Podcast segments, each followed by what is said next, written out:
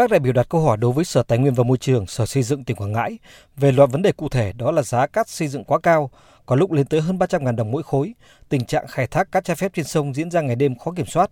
Đại biểu Huỳnh Văn Tố, Phó Chủ tịch Thường trực Liên hiệp các hội khoa học và kỹ thuật tỉnh Quảng Ngãi nêu một nghịch lý.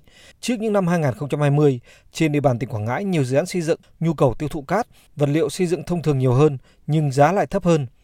Trong khi đó, từ năm 2021 đến nay, số dự án lớn không nhiều, nhu cầu giảm, nhiều mỏ được đấu giá thành công nhưng giá cát, vật liệu xây dựng lại cao hơn.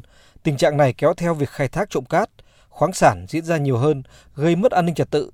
Đại biểu Huỳnh Văn Tố nêu ý kiến. Thời gian qua, Ủy ban dân tỉnh đã tổ chức đấu giá thành công một số mỏ khai thác khoáng sản làm vật liệu xây dựng thông thường. Tuy nhiên, đã xả ra nhiều trường hợp doanh nghiệp trúng đấu giá đề nghị hủy kết quả À, đấu giá đã làm ảnh hưởng đến tiêu cực đến cái nguồn cung và giá cát làm vật liệu xây dựng trên địa bàn tỉnh. Đối với các mẫu cát cấp chỉ định cho công trình dự án, cơ quan quản lý nhà nước có kiểm soát được khối lượng khai thác, có phát hiện trường hợp nào bán ra ngoài để phục vụ cho công trình dự án khác hay không. Ông Nguyễn Đức Trung, quyền giám đốc Sở Tài nguyên và Môi trường tỉnh Quảng Ngãi cho biết, trên cơ sở nhu cầu vật liệu xây dựng trên địa bàn tỉnh, Ủy ban dân tỉnh Quảng Ngãi trình Hội đồng dân tỉnh thông qua quy hoạch phát triển vật liệu xây dựng tỉnh Quảng Ngãi đến năm 2020 và quy hoạch thăm dò, khai thác và sử dụng khoáng sản làm vật liệu xây dựng thông thường đến năm 2020 và định hướng đến năm 2030.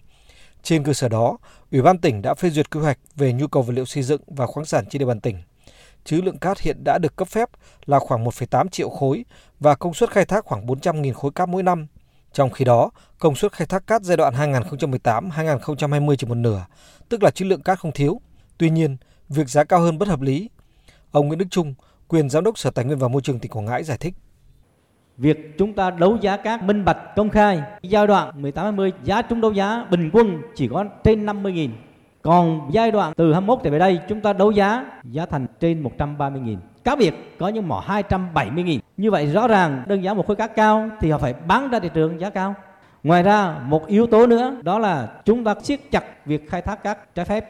Rõ ràng khai thác trái phép thì anh không chịu thuế phí, không chịu nghĩa vụ tài chính về nước thì anh bán giá sẽ bao giờ cũng sẽ rẻ hơn doanh nghiệp mà khai thác hàng lậu không phải nộp thuế thì bao giờ cũng rẻ hơn